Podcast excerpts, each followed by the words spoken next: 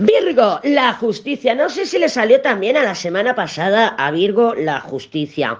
Me resuena algo por ahí. Bueno, la justicia es una energía de lo meto todo en cajitas, lo tengo todo bajo control. ¿Con qué finalidad? No sentir. La, justicia es un doble cuatro, es una energía de que lo, tengo, lo, quiero tener todo terrenalmente controlado. Pero como tiene un dos veces cuatro, el cuatro del emperador, que es esto voy porque lo tengo claro, esto no voy porque no lo tengo claro el emperador ya sabemos que es el número 4, que es una energía bastante cuadriculada porque es un cagón, es un cagón, ¿vale? No arriesga y si no arriesgas no ganas. Solamente va cuando lo tiene todo seguro. La justicia tiene dos cuatros. Eso significa que terrenalmente, hasta que no lo tengo todo claro, me marco un emperador y el otro cuatro representa la mente, los pensamientos, la mente, entonces como que de alguna manera lo tengo tan claro y encima lo percibo, que estoy haciendo lo correcto porque mis em, creencias me están empujando a tomar esas decisiones.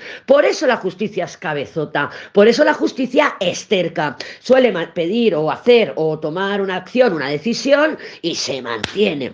Es la que lee los ultimatos, es la que dice, oye, tú esto sí, esto no, esto sí, esto no, y la que te pone el tiempo límite y te dice, tic, tac, tic, tac, lo tienes que presentar. Puede ser un proyecto, puede ser un ultimato en una relación, puede ser lo que sea. Claro, como viene aquí aspectada, no podemos descartar que durante estos próximos días recibas noticias, temas justicia, que ya sabemos que es papel y boli, pues gubernamentales, oficiales, mm, protocolos, eh, burocracia, mm, las cosas de palacio que van despacio. No me extrañaría que recibieras noticias que te ayuden en la consecución, pues, mm, pues eso, de una matrícula, de terminar de presentar una documentación, de un visado, de algún examen, todo lo que implique papel y boli.